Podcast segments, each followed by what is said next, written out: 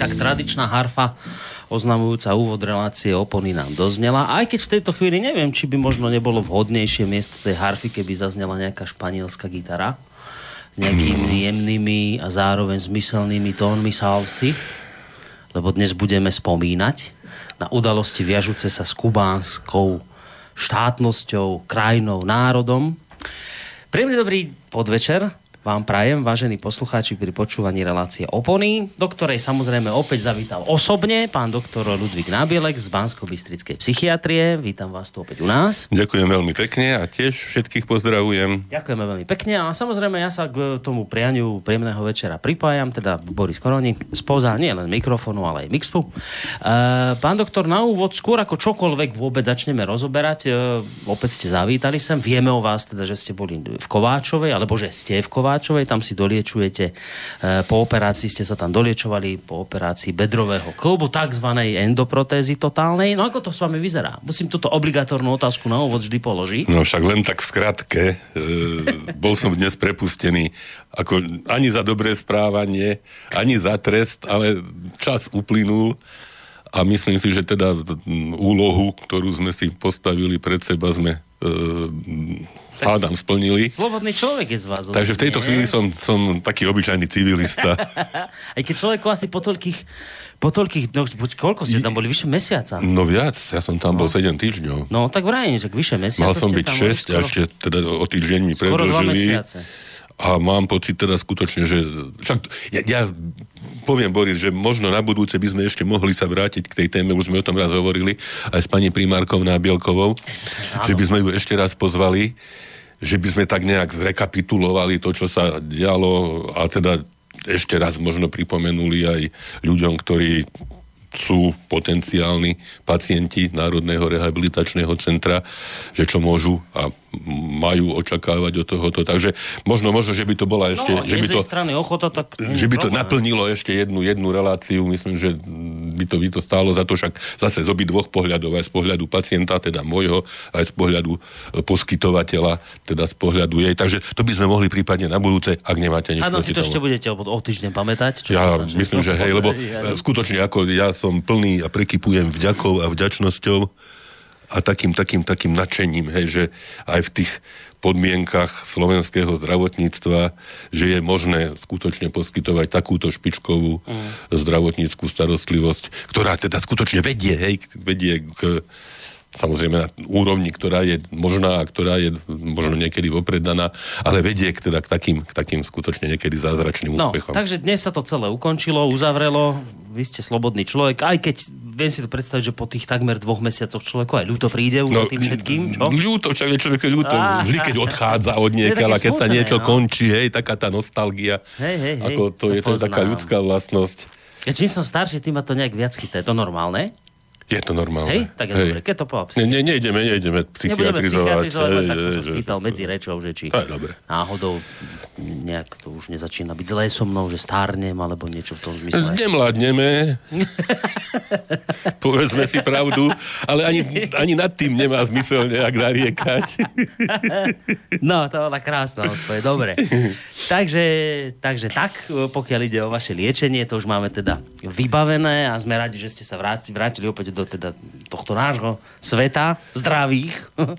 Aj keď teda viem o vás, že zase vás niečo čaká, ale však to možno povedať. Niekedy. Dobre, to je jedno. No, tak čo ideme? Ideme sa pozrieť na to, že čo dnes máme? Či ešte máte nejaký medzipokec? Ja myslím, že budeme mať toho dosť na povedanie, takže môžeme začať. Ja som ten obrázok, alebo Che Guevara sa nám aj tam s textom objavil. Tak skoncipoval, že teda vlastne vystihuje obidve témy, ktoré by som dneska chcel nejak prezentovať. Tá jedna téma, hej, tak tá je jasná aj z toho obrázku, aj z toho názvu dnešnej relácie. To Che znamená tak, že hej, človeče, hej, tak, ako také oslovenie. Hej, že ako človek to mohol takým spôsobom nejakým zapletať do svojej slovnej výpovede, takže to Che vlastne je taká skorej prezývka, hej, on teda bol Ernesto Guevara de la Serna.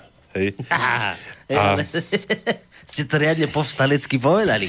Ja myslím, že málo kto si zaslúži toľko úcty. Vidím, máš také iskry v očiach. Ako jedinec. Len na úvod, ja potom by som začal možno s druhou témou. Dobre, kľudne.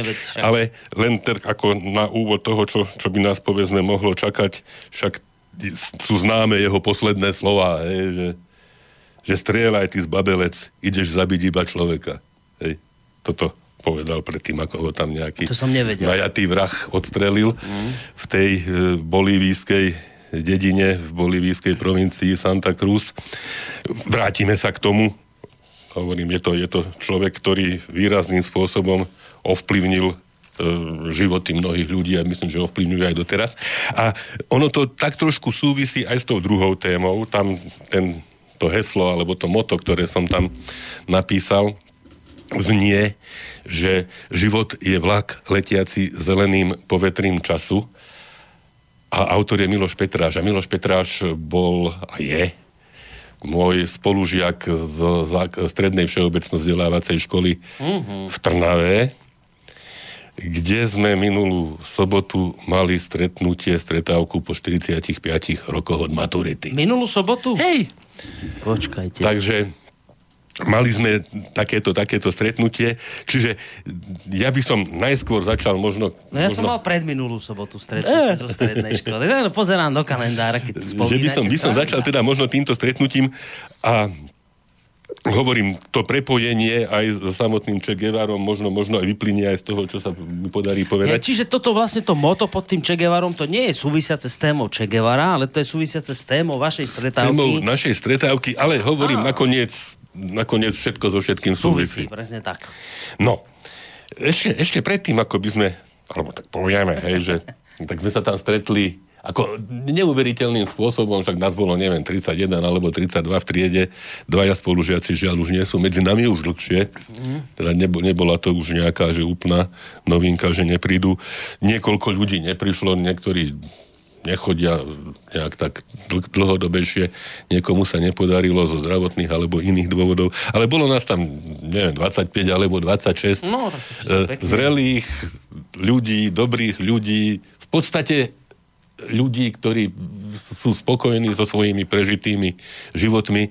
Boris, tam sa nikto nesťažoval v podstate, alebo teda len skutočne veľmi vecne na zdravie, hej, a na nejaké zdravotné problémy. Hovorili sme pozitívne, hovorili sme o deťoch, vnukoch, o tom, čo sa nám v živote podarilo, alebo prípadne nie celkom, ale s takým zrelým nejakým dojmom to celé na mňa pôsobilo. Veľmi som bol šťastný a veľmi som bol spokojný, že sme sa takto v pohode tam stretli. Prišla naša pani triedna Valíka Krahúcová. Tá nám veľmi, veľmi zaujímavým spôsobom porozprávala niečo zo začiatkov svojej učiteľskej kariéry, čo sme dovtedy netušili. Má dnes koľko rokov? Nepoviem, však je to dáma. No dobre, no ale to musí byť... Má trošku viacej ako my. Hej, no musí byť jemne viac. Takže tak. A no celé to tak vyznelo veľmi fajne. Nejdem možno nejaké konkrétnosti, ak ma ešte napadnú, lebo som si niektoré veci možno pripravil také dlhšie. Skôr ako začnete s prípravou vašou, tak to ste sa po koľkých a po akom čase stretli? No 45. Po 45. 45, ale my sme sa stretávali. No nie, to chcem, že ako často sa stretávate. Tak. Boli 5-ročné intervaly doteraz a teraz sme sa dohodli, že sa o 3 roky stretneme zas. Čiže to skracujete. Že to hádam, skracujeme. Ono, to je taký ten trend, hej, aby sme sa ešte stretli v také nejakej pohode a takom nejakom dobrom naložení, ako sa to podarilo teraz. Ja si pamätám, potom aj moja mama, keď chodievala, ona maturovala v Tisovci, začala v Rimavskej Sobote, ale potom po otrhnutí južných častí Slovenska počas slovenského štátu, tak vlastne Rimavská Sobota pripadla Maďarsku a vlastne mama potom maturovala v Tisovci. Tiež sa stretávali najskôr v nejakých intervaloch a potom už každý rok. Sa to skracovalo. Hej.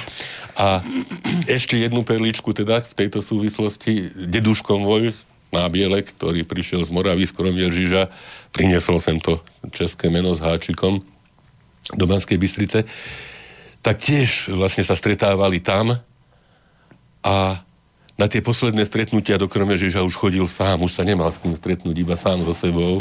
Všetci už vlastne teda opustili tento svet, jeho spolužiaci, ale on tam chodil pravidelne, podržal a zadržal, kým vládal. Hej. To je Takže ako, má to svoju silu, tieto preto stretnutia. Preto som sa pýtal na ten čas, lebo u nás to bolo tak, z tej našej školy strednej, že teda po 10 rokoch sme sa teraz stretli a vzišlo tam, mám pocit, tak jednohlasne, že do čerta stretávame sa častejšie. No, že až také, to bolo zrazu, že škoda, že až vám to tak ľúto príde zrazu. A keď sa človek zase rozchádza na tie roky, hej, nejaké. Je tak úžasné sa stretnúť s tými ľuďmi, nakoniec zistíte, s ktorými vás spája obrovské množstvo spomienok, udalosti, ktoré ste prežili, a teraz, keď oni začnú o tom pri stole rozprávať, ste na to aj zabudli. To človeku vybaví. Sa to vybaví zrazu. No.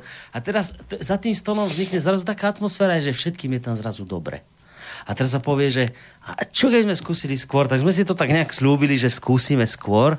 Veľmi múdro. A čo bolo zaujímavé, a to sa chcem zároveň aj vás pýtať, nechcem veľmi zdržiavať, lebo viem, že máte toho veľa, ale ja som tak skonštatoval, že už je to, no my sme končili v 99., čiže je to už skoro 20 rokov. Ale tí ľudia sa po 20 rokoch nezmenili. A akože, že oni, ako dobre, veď výzor a tak, niekto človek trošku ako dospeje, zostarne niečo. Ale nie je zásadne. A zásadne ani ten výzor, ale že je presne také prejavy správania úplne ako boli na škole. A tie 20 rokov, tak chcem vedieť, že ako je to vlastne po viac rokoch, či tam už nejaké zmeny sú také aj v tom správe. Nie, zásadne. Nie. Ako taký, ako bol na škole, že hej, že taká radosť, no. Hej. Dobre. No tak toľko len. Dobre, takže ja začnem s tým ešte, že nie tak dávno... Vlastne, je to tak, ešte len začínať. My sme boli SVŠka, ale fakticky však sa hovorí o Gymnázium Jána Holého, ktoré pred pár rokmi oslávilo vlastne 90. výročie svojho vzniku ako štátne gymnázium.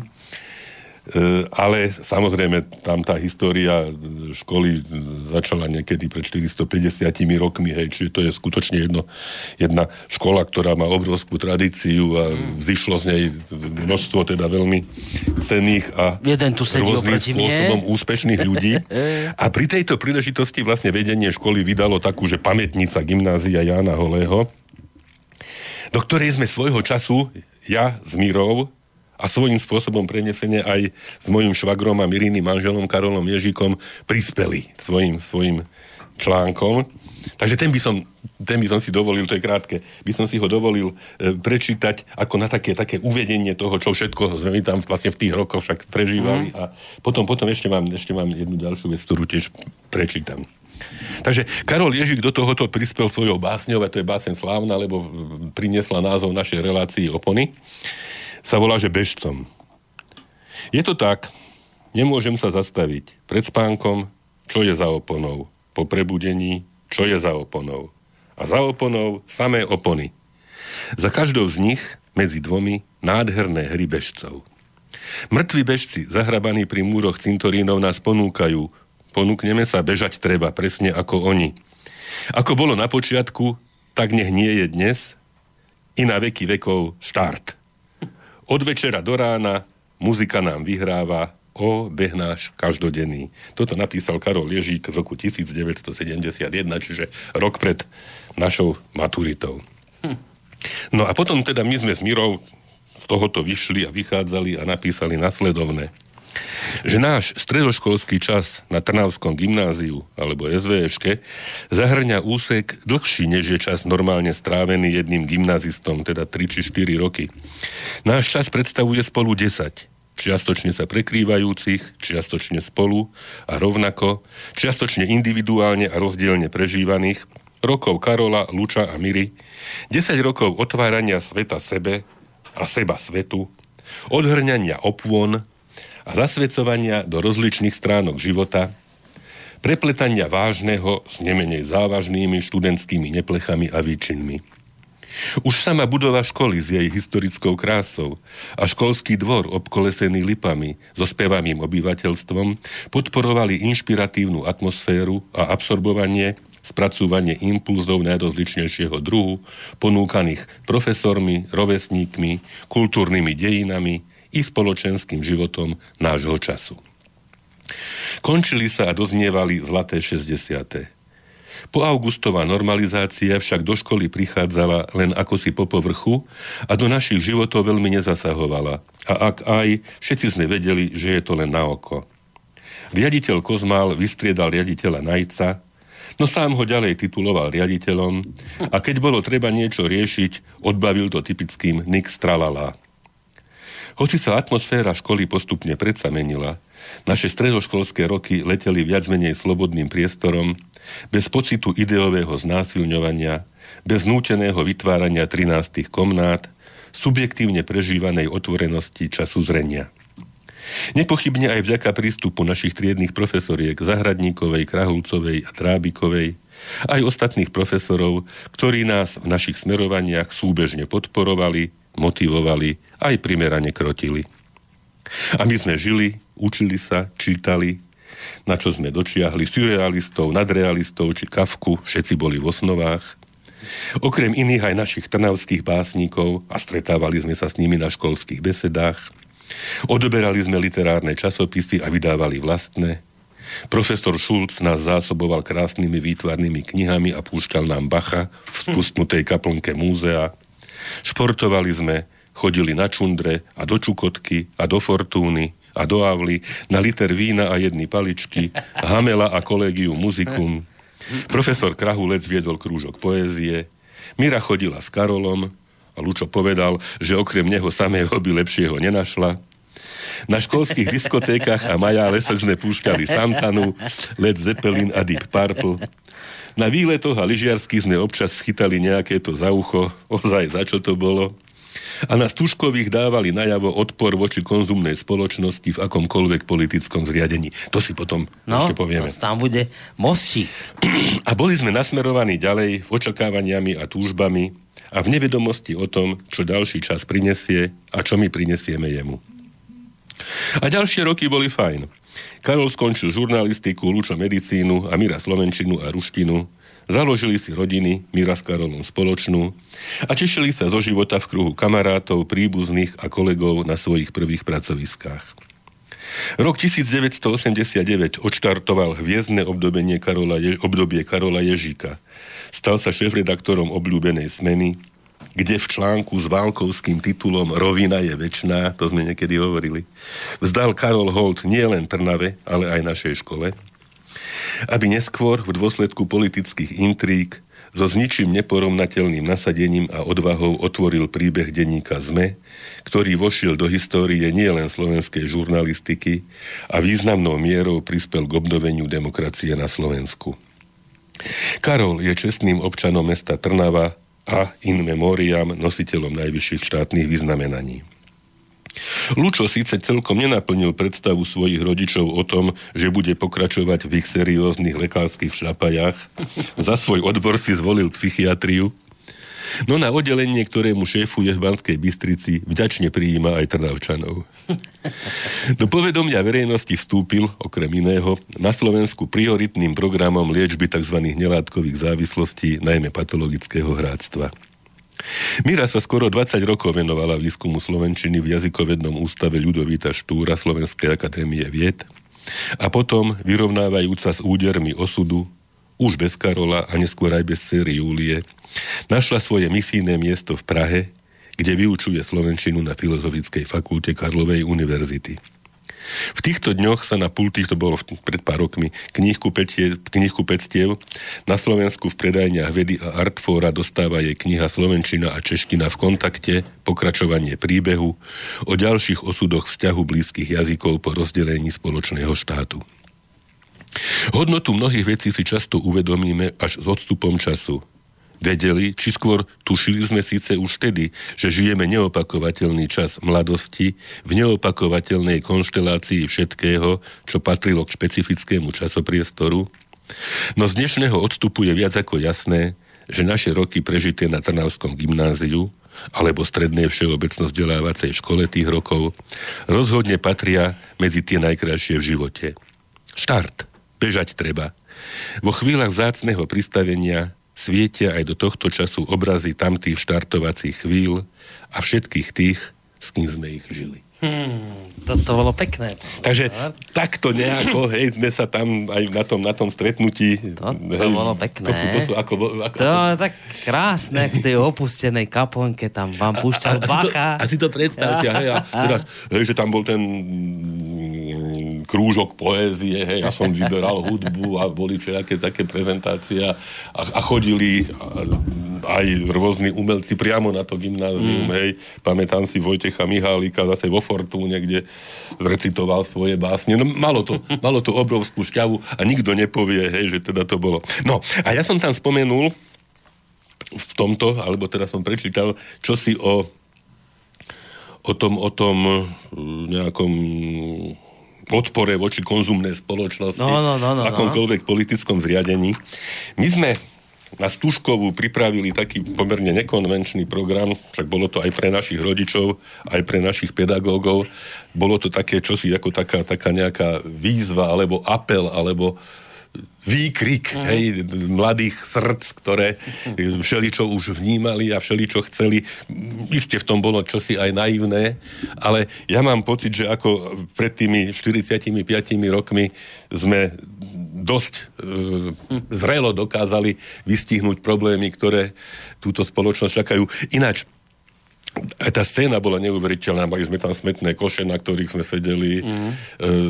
Jeden zo spolužiakov tancoval psychodelické tance, ostatní tak rôznym spôsobom hľadeli a rodičia a pedagógovia čumeli, tak by som povedal. Hej, že teda, čo to nám tie naše deti túto... Lebo teraz to poviem len tak bez tej muziky, ale tá muzika skutočne tam hrali Cepelíni do toho a teda budova sa triasla. Hej. Ja vám môžem niečo dať pod vás, až hlas, aby tam niečo znelo. Nemusíme, aby to bolo možno zrozumiteľnejšie.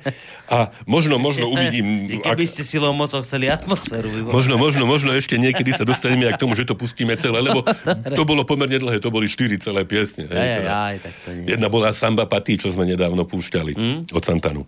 Takže ten text, hej, striedajú sa tam state, ktoré teda sú ako proti ktorým sme a také, ktoré by sme radi.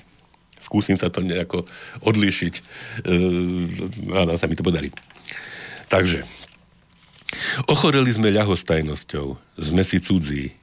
Nezaujímame sa o druhých. Každý je stredobodom vlastného záujmu. Tykot hodiniek prehlušuje tlkot srdca. Brucho máme napratané, duša je prázdna, sme šťastní. Napchávame sa jalovinou. Trháme sa ako psi o ničotnosti a skutočná hodnota nám ostáva skrytá. Sme otrokmi formy. Nikdy nepochopíme podstatu. Žijeme zo dňa na deň, odkrúcame si život a tvrdíme, že sme šťastní. Teraz taký malý protest, ale veď život nie je len určitý počet prežitých dní. Život sa nedá vyčísliť na roky. Život je najzákladnejšia potreba človeka. A znovu teda takéto vypočítavanie toho nedobrého. Neprekvapuje krásne, neprekvapuje hrozné. Všetko sme už videli v televízii. So záujmom hľadíme na vojny, demonštrácie, reklamy a špionážne filmy. Kontrastný svit televízie nám implantuje myšlienky. Svet je čierno-biely a dá sa vypnúť. Poznatky zaraďujeme do systémov a učíme sa ich. Kvety, zvieratá a kamene sú rubrikou tabulky. Mesiac je len obežnicou Zeme a hviezdy poznáme z atlasov. Sme najdokonalejšie živé tvory. Nič nám nie je skryté a predsa nám najkrajšie uniká. Pozeráme sa a nevidíme. Nevidíme a nevieme o tom. Nadávame na budík, lebo nás vytrhá z toho, čo nazývame šťastím. Zabíjame biele vrany a čierne ovce. Vešiame si na krk závažia dogmy. Bojíme sa bezťažného stavu, odpútaných kacírov sťahujeme za nohy späť. A každý rád prispeje drievkom na hranicu. Všetko, čo nie je radové, odsudzujeme. Bojíme sa vykročiť na chodníček, ktorý ešte nie je vydláždený pohodlím, alebo aspoň výhodami a slávou. Klameme sami seba a vyhovárame sa na zdravý rozum. V mene skúsenosti zavrhujeme myšlienky zajtrajška. Sme verné dietky, matky tradície. Sme tvrdohlaví. Trváme na zbytočnostiach. Z falošnej pýchy sa robíme dôležití sami pred sebou. Už dávno Sme sklamali svoje ideály, ale nám to nevadí. Necítime zodpovednosť voči budúcnosti. Budujeme nový svet. Každý stroj už má určené svoje pracovisko. Kam zaradíme srdce? Šťastie nám rozorvú súkolia ozubených kolies. Slnečné lúče zablúdia v trúchlivej opone smogu, natiahnutej na stožiaroch komínov.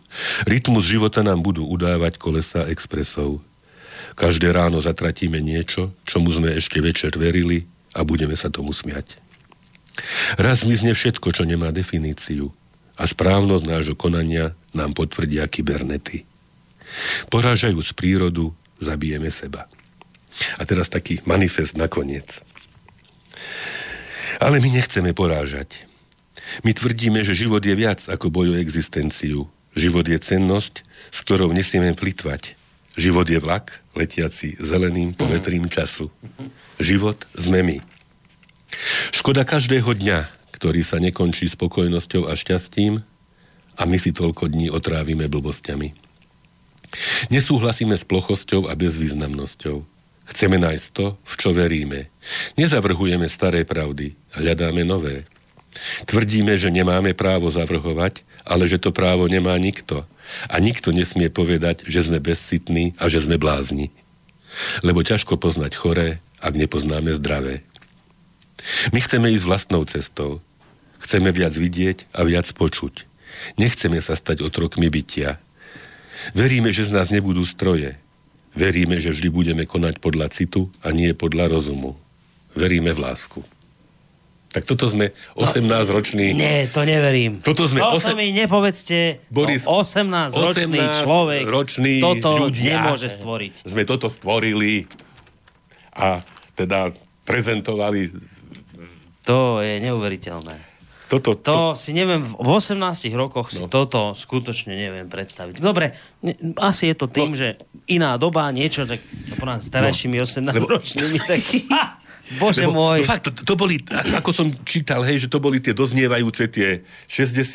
roky, ako my sme skutočne nasávali, hej, to, čo sa dialo, sledovali politiku, literatúru, hudbu, tie všetky trendy, ktoré sa miešali a teda... prevárali v tých, pretavovali v rôznych kotloch a toto všetko sa nejakým spôsobom odrazilo a úplne jedno, to som hovoril, že bez ohľadu na spoločenský systém sa to rovnako dotýkalo, či už vtedajšieho kapitalizmu alebo vtedajšieho socializmu, v ktorom sme žili, a nakoniec je to aktuálne, by som povedal. A toto bolo vlastne tak akoby spoločné dielo, ak už teda príjmem ten fakt. To bolo teda výrazne... 18-roční ľudia toto vlastne vytvoria, čo je neuveriteľné. To bolo výrazne spoločné. Opakujem dielo. Hlavne pri porovnaní s dnešnými 18-ročnými, ktorí sú... No, to je jedno, ale to bolo teda spoločné dielo? To bolo spoločné dielo, tak nie všetkých celkom, hej, však samozrejme niekto viac, niekto menej, ale čo napríklad... sa na tom podielali mnohí a povedzme krásnym hlasom to čítala Gabika Kubičková, predsedkyňa triedy, a do tej hudby apelatívnej, hej, tej teda... No tak to muselo mať aj úspechu rodičov. No tak niektorí veľmi krútili hlavami. Hej. Preto sme tam hovorili, že nikto nesmie povedať, že sme blázni, lebo bolo jasné, že to niekto povie. Ale no tak tá spomienka, hej, a teraz sme na to doteraz hrdí, hej, aj toto stretnutie. A to ako ste si vy ten... A ešte toto je jedna z vecí. Ako je možné, že vy ten text dodnes opatrujete? No lebo nám na ňom záleží. Lebo hej, však všetci, ako sme sa rozišli s týmto textom, poviem, v hlave aj v srdci. A no, tak asi možno by bolo príliš tak nejak patetické povedať, že podľa neho sme žili, hej. Ale no, že už nebudeme preháňať. Nebudeme celkom preháňať, ale ak by som zase pripomenul to, ako v akej pohode a v akom takom ľudskom naložení sme sa teda stretli, tak do istej miery, hej. No verím, že ľudia, ktorí sú schopní toto stvoriť v 18-ke, že keď sa stretnú po rokoch, tak to musí byť zaujímavé a veľmi milé stretnutie. Ja si myslím, že hádam by sa patrilo teraz za nejakú pesničku, ako možno, nie len preto, že teda je čas, ale možno aj takú akoby vďaku, alebo Alebo niečo také celkovo proste k tomu, o čom teraz hovoríte, asi by sa aj patrilo. No, tak už tým aj prejdeme na druhú tému svojím spôsobom, lebo prvú pieseň, ktorú som vybral, už je venovaná vlastne komandantemu Che Guevarovi. Je to... Tá pieseň zrejme bola viacerými interpretmi spievaná hasta siempre komandante, teda na večnosť, navždy veliteli. Hej. V tejto verzii ju spieva Natalie Cardone, je tam určitá symbolika, francúzska herečka a speváčka. Vlastne v tomto roku 50-nička, teda narodila sa v roku 1967, teda v roku, kedy zavraždili Che Guevaru. A je v tom iste teda nejaká symbolika, že práve ona naspievala pieseň na počesť legendárneho veliteľa. Takže ako prvú pieseň, a teda určité premostenie toho prvej časti našej relácie a tej nasledujúcej Hasta siempre, komandante. Tak, ale už len akoby také malé doplnenie, keď ste spomenuli ten rok 1957. 67, tak to je vlastne ten dôvod, prečo dnes aj Che Guevara, lebo bolo teraz 50. výročie od jeho vraždy. No. Tak si poďme zahrať inak veľmi známu a peknú pesničku.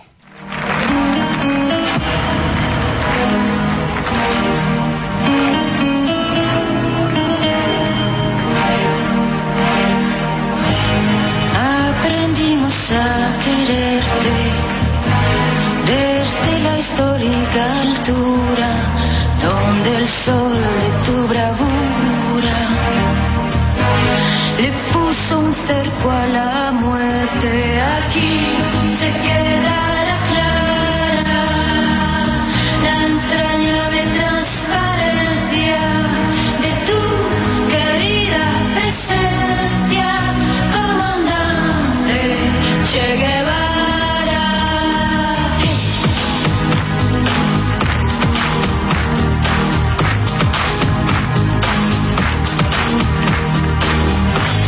Vienes quemando la brisa con soles de primavera para plantar la bandera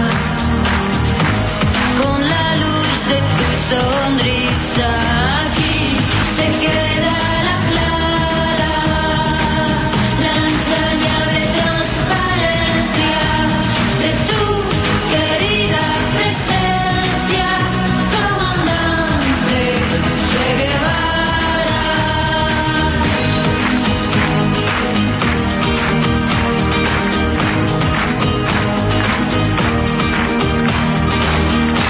Tu amor revolucionario te conduce a nueva empresa donde esperan la firmeza de tu brazo libertario. Aquí se queda la clara, la entrañable transparencia de tu querida presencia, comandante Che Guevara. Aquí se queda la clara, la entrañable transparencia de tu querida presencia, comandante Che Guevara.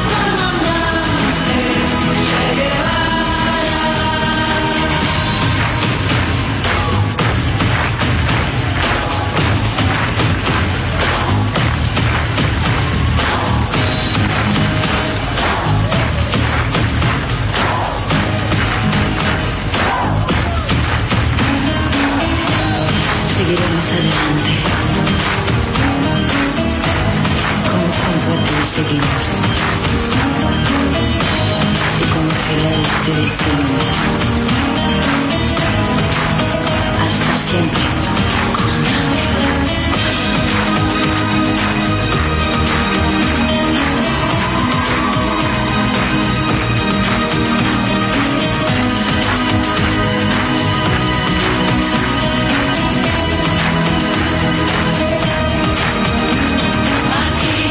se queda la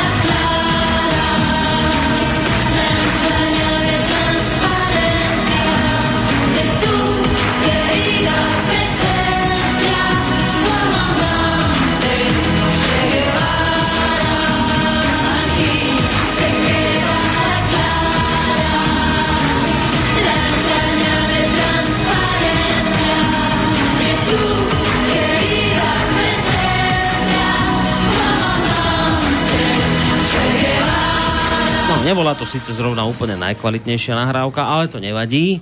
Myslím, že ste vybral som takú tú... z iných dôvodov práve túto. Je to dobré, dalo sa tam vycítiť taká tá atmosféra. No už som naznačil... Aj tá láska k nemu. Už som naznačil, že teda 50 rokov bolo teraz, myslím... Teraz 9. októbra, čiže... No, to je... Neviem, či nie, nedeľa, počkajte, pozriem. 9. pondelok, tento týždeň to bol vlastne... Že skutočne je to čerstvá, aktuálne výročie, 50 rokov od vraždy. Tak. Ale vidím na vás od samého začiatku, ale tak iskry lietajú z tých očí, keď sa povie.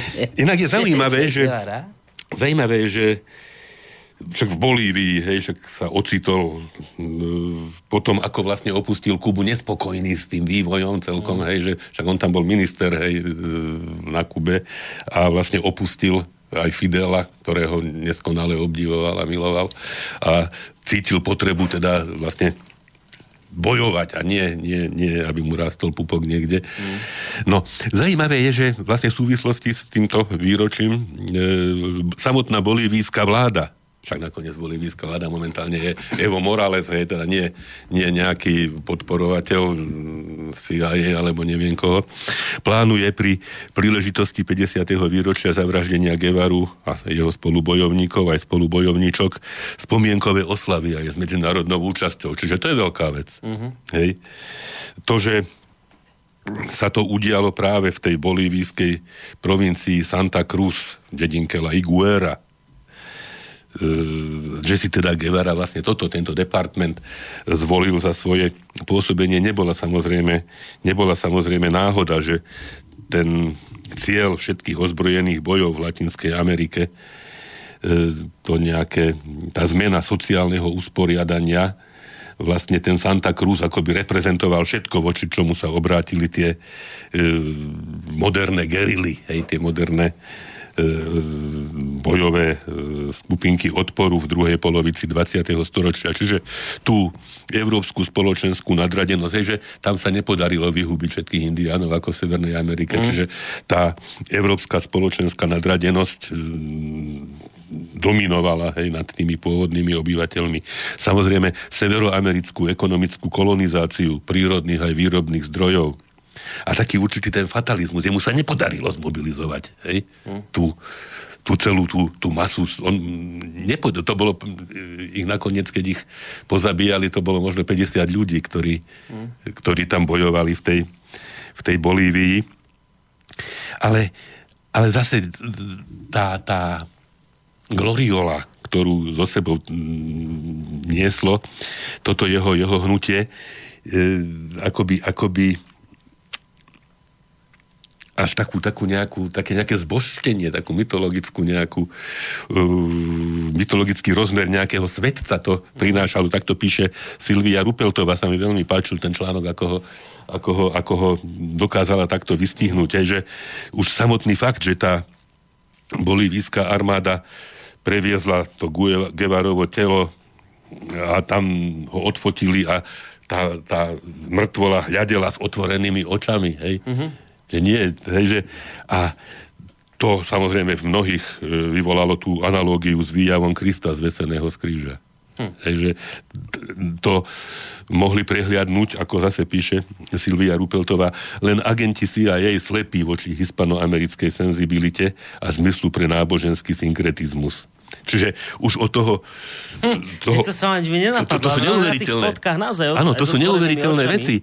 Hej, a ako treba to do súvislosti, že už vtedy, alebo o nejaký čas, vlastne sa sám Če stal akoby súčasťou náboženských obradov.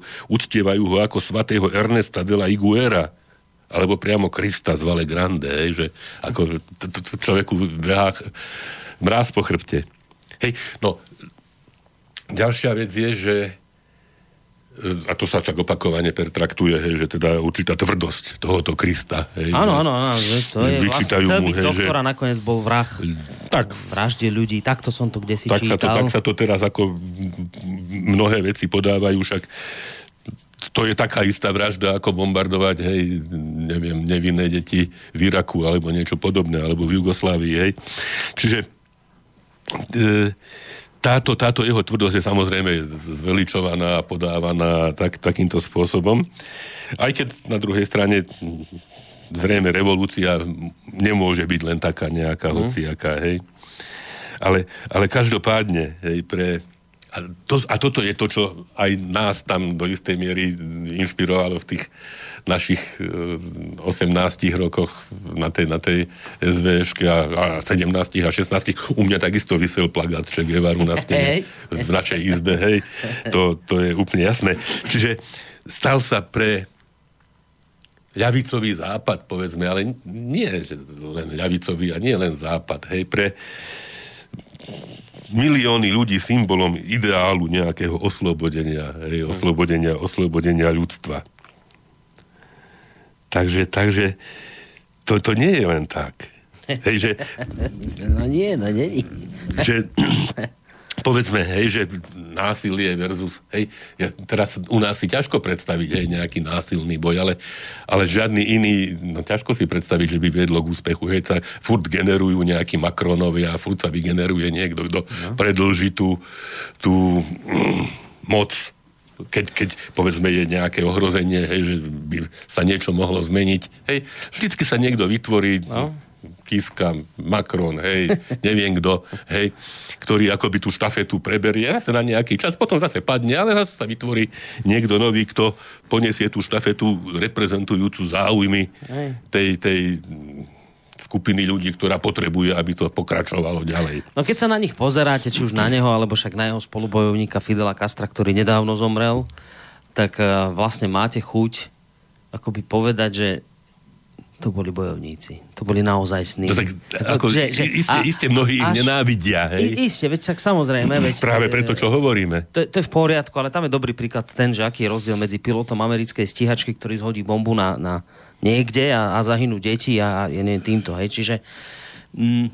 Čiže len tým chcem povedať, že niekedy ako keby sme mali takú, že by nám tu chronicky chýbali takýto skutoční.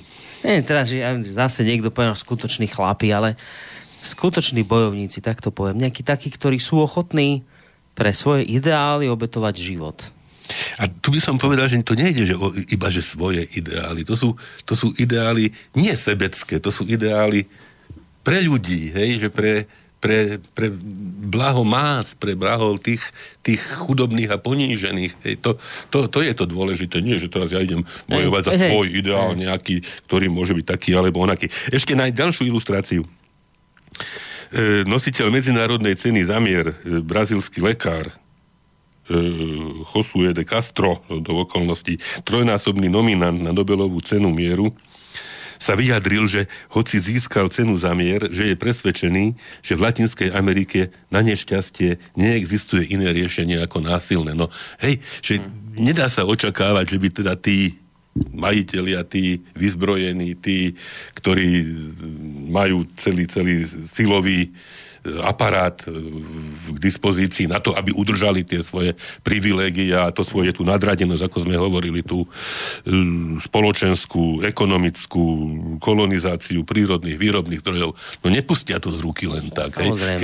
Keď sa dostal na základe slobodných voliek k moci Allende v Čile, tak zasiahli veľmi tvrdo, hej, celá CIA, aj vytvorili štrajky, vytvorili chaos, vytvorili problémy, hej, povedzme, autodopravcov v Čile, ktorá je jeden úzky pás zeme, keď prestali fungovať autodopravcovia, ktorí boli výrazne dobre dotovaní, ten štrajk, hej, peniazmi CIA.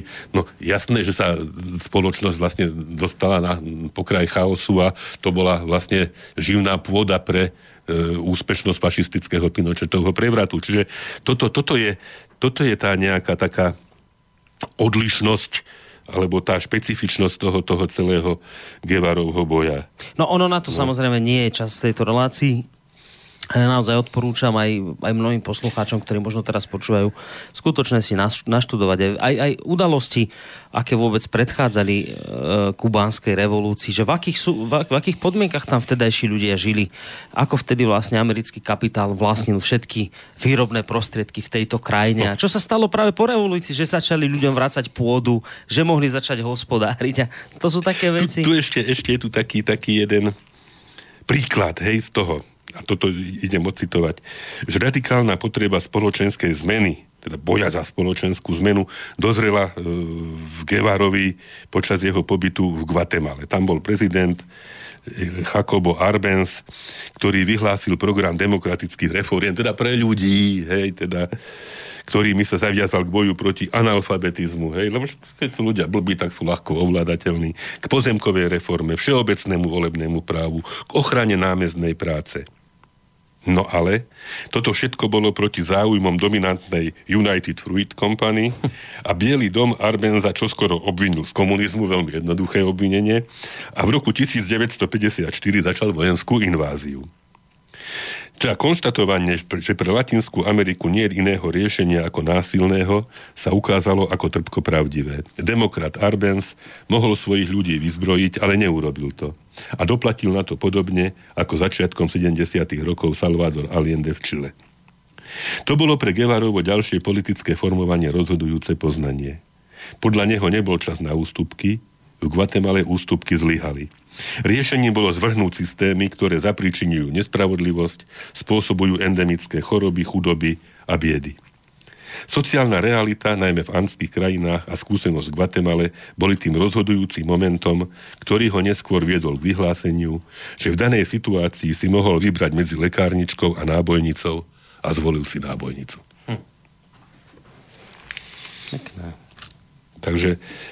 Takže poďme dať pesničku, pán doktor. No, tak ešte máme pesničku, dajme ju Guevarovi.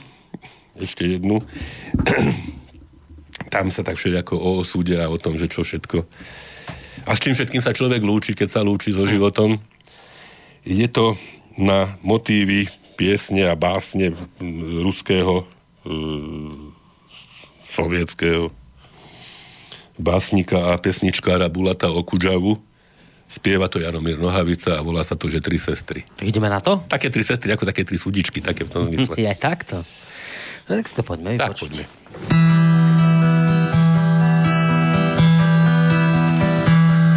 Spusťte prosím vás rolety s modrými pruhy.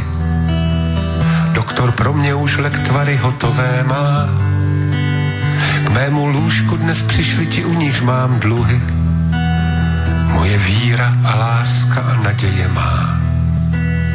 Sáhnu hluboko do kapes a marně hledám. Prázdná tobolka spadla mi na parkety. Moje víro, proč pláčeš a proč si tak bledá? Za město dalších dlužníků zůstane ti.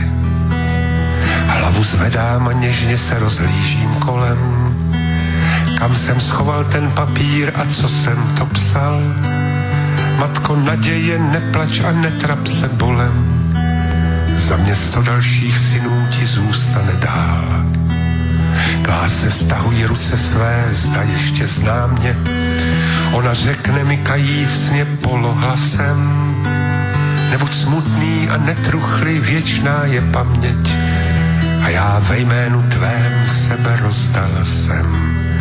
Ať už kdokoliv líbal tě, kdokoliv laskal, ať už plamenek hřál, či požár tě hřál, lidská hloupost je věčná, věčnější láska.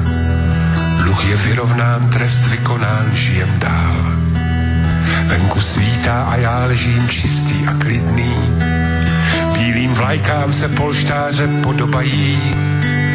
Mé tři sestry, tři ženy, tři soucové v Lídni. Trvalý úvěr času mi otvírají. Mé tři sestry, tři ženy, tři soucové v Lídni. Trvalý úvěr času mi otvírají. Pekná vecička toto, pán doktor. Sa mi tak hodila k tomu. Ani som to nepoznal, priznám sa. No len pozerám na tento náš šialený čas, že už máme zase... Čas je šialený. Šialený a posledné... Aj my sme šialení. Všetko je šialené. A posledné minúty nám to odbíjajú v tejto chvíli, v tejto relácii. No čo máte ešte k tomu Che Guevarovi zaujímavé? Tak už ku Guevarovi nepoviem nič. Nič viac? Stačilo? Ja myslím, že sme si ho dostatočne pripomenuli a vo svojej podstate úctili. Hej, že ten odkaz, ktorý on zanechal, tá, aspoň tá moja generácia, nepochybne nesie v sebe, hej, v tom nie len v tom romantickom, ale v tom sociálne spravodlivom, takom nejakom, hej, obsahu, ktorý obávam sa, že ľudia nezasvetení a tí, ktorí to neprežili, veľmi ťažko v tejto chvíli nejako do seba dokážu absorbovať a prijať ako určité vodítko v nejakom rozhodovaní a vnímaní sveta, ktorý nás obklopuje. Možno jedným z dôkazov toho je, to bude možno taká posledná drobná téma, ktorú som na dneska pripravil aj s pesničkou, že taká drobná správa na 30. strane v novinách, že Fico, Kiska a Danko si úctili padlých hrdinov pri Dukle. Hej, niekedy sme 6. oktobra oslavovali Deň Československej ľudovej armády. Hej, teda to skutočne jedno výročie, ktoré zase vzbudzovalo, chlpy sa ježili a hej, že vlastne v krvavých bojoch cez Dukelský priesmyk, cez Karpaty, ktoré možno z vojenského hľadiska, hej, takého globálneho, keby išli poľskými rovinami a keby išli maďarskými rovinami, ale oni chceli aj pomôcť slovenskému národnému povstaniu, hej, že teda. No a tuto taká v tej malej správičke sa píše, že prezident Andrej Kiska, predseda Národnej rady Danko a premiér Robert Fico si pri príležitosti 73. výročia Dňa hrdinov Karpatsko-Duklianskej operácie uctili pri pamätníku na Dukle pamiatku padlých hrdinov. Na pietnom akte sa zúčastnili aj predseda poslaneckej snemovne parlamentu Českej republiky Jan Hamáček či minister obrany Peter Gajdoš. Podľa Fica existujú na Slovensku stále ľudia, ktorí spochybňujú, či malo význam do jednej z najťažších horských bitiek druhej svetovej vojny vôbec ísť. Pristavil sa aj pri rastúcom riziku šírenia ideí fašizmu, ktoré nám hrozí už aj priamo z parlamentných lavic. Šlus, amen, dosť. Hej. Že teda to bol prvý Československý armádny zbor pod velením armádneho generála Ludvíka Svobodu. Kde sa to človek dočíta? Kto sa to prebíjal po boku prvého Československého armádneho zboru? Či skôr naopak, po boku koho sa ten prvý Československý armádny zbor prebíjal teda na územie Slovenska? Boli to kamaráti nášho génia z prezidentského paláca Banderovci? Bol to generál Patton? Bola to divízia Galícien alebo ďalšie SS zbrane z pobaltských republik? Nie. Hej, že bola to pomaly opľúvaná sovietská červená armáda. Hej. Kde to je? Hej, niekde v tom článku to není. Tak sa teda pýtam, že trošku po trnavsky, čo za pridrbané hovado to dokáže rvať tie kosáky a kladiva, hej, z hrobov červenej armády. Ako niečo tak neuveriteľné, hej, že v týchto všetkých súvislostiach. Áno, oni vám povedia, no dobre, ale čo potom bolo po 48., čo ten kosák s kladivom tu narobil? Preto ich dávame dole, nie je preto, čo vo vojne bolo. A okrem toho neviem, či viete, ale Rusi spôsobili, alebo Sovietský zväz spôsobil druhú svetovú vojnu spolu s Hitlerom. Vy neviete nič o pakte Ribbentrop-Molotov, je vám to neznáme? No, a už sme doma. A už ste ma dostali. A už som ma dostal do úzkých. Hej, len samozrejme, treba si pakt Ribbentrop-Molotov do historických súvislostí naštudovať podrobne a zistíte, že ak niekomu môžete vyčítať, tak to sú Poliaci a zase raz naši západní spojenci, ktorí za pakt Ribbentrop-Molotov môžu. Ktorí vlastne k nemu dotlačili. Hej. Rusko, tak. Takže, hej, že to obrovské, hej, čo si tam posledný, možno žijúci sa mi zdalo účastník tejto Karpatsko. Ja si pamätám, ešte sme tam boli ako deti s rodičmi a sa vtedy hovorilo, že tam neslobodno odbočiť napríklad z turistického chodníka, lebo sú tam stále všade míny a neviem čo, hej, že a tam aj riziko. Tanky boli dlho na poli len tak, akoby odstavené, tak ako v boji skončili. Ako, hej, že niečo neuveriteľné a tu sa nespomenie za účasti troch najvyšších štátnych činiteľov Slovenskej republiky sa nespomenie úloha Červenej armády. Viete čo? Mňa by viac prekvapilo, keby sa to spomenulo. Ako to, že sa nespomenie. Už to je taká doba teraz, že neprekvapuje to nespomenutie. Šokom by bolo, keby si niekto z nich spomenul, pri Andrejovi by to bol úplný šok, to by človek až spadol na zadok od prekvapenia, keby to Andrej Kiska spomenul. Takže... Tak ale od neho sa neočakáva. Ani nie, ale že... Veľmi, ale aspoň od niekoho normálneho, hej, že by sa to možno očakávalo, ja neviem. No. No. Veľa ľudí tam zomrelo. Na tom duklianskom priesmiku. A kvôli tým obetiam by naozaj patrilo sa spomenúť súvislosti tak, ako historicky tak ako išli a nie. Tak ako si to vyžaduje dnešná doba. Takže toto. Propaganda. A v tejto súvislosti teda by som aj tú poslednú dnešnú pieseň, ktorá práve vznikla na pamiatku prvého Československého armádneho zboru, hej, teda toho vojenského telesa, ktoré vzniklo v Buzuluku, hej, teda v Sovietskom zväze z českých a slovenských vojakov, ktorému velil armádny generál Ludvík Svoboda, neskorší prezident Československa, na pamiatku Československého armádneho zboru a slávnej Červenej armády, ktorá teda s ktorými spolu dorazili fašistickú hydru, ako sa hovorí. Hej, zajímavé, hej, že to, že čo spravili Rusi nejaké prešlapy, ale to, že čo Nemci spravili a čo tí spravili a na církev svatá a neviem to. Hej, že ako to tak. Takže si pustíme, my sme na to pochodovali niekedy na vojenskej príprave, na vojenskej katedre a potom aj neskôr. Slávna pieseň Smier Praha. Cez spáleniš, cez krvavé řeky, no. A toto je pieseň, ktorú zložili Ervin Toman a Ján Mareš, teda práve na pamiatku tohoto slávneho diania, alebo slávnej udalosti. A s tou sa asi rozlúčime. Tak veľkolepo sa lúčime. Majte sa pekne aj vy, pán doktor, a samozrejme, vážení poslucháči. Všetkým prajem všetko dobré. Do počutia.